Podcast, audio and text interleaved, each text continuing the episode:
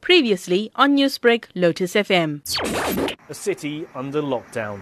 Security fences have gone up. Thousands of armed National Guards have come out. These are some of the most extreme restrictions ever seen in the US capital. Following the storming of Congress, the city has ramped up security preparations, adding to what was already planned for Joe Biden's inauguration. They want to make sure that the world sees that what took place a week and a half ago will never happen again in this country because that was a total disgrace. Larry Cosme was a special agent with Homeland Security investigations at the last inauguration. I believe that the, all the security measures that are in place, based on the intelligence that's received, that it will be a secure inauguration. And you're still going to get protesters. Don't don't get me wrong, but they're going to be outside the perimeter. Seven foot high perimeter fence surrounds the Capitol building where Mr. Biden will be sworn in as president. Many of the roads in downtown DC have also been blocked with barriers or National Guard trucks.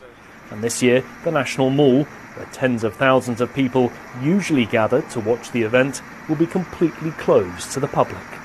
The state of emergency will remain in place in the US capital until the day after the inauguration.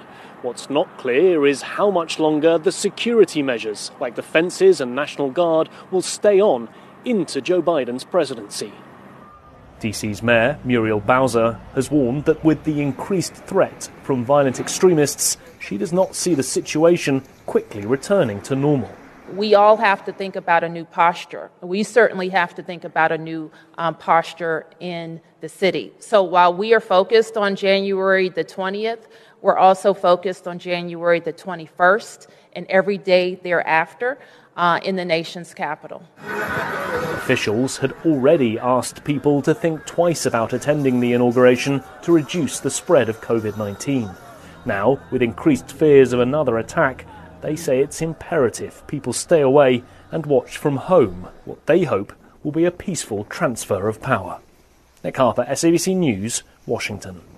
Newsbreak, Lotus FM, powered by SABC News.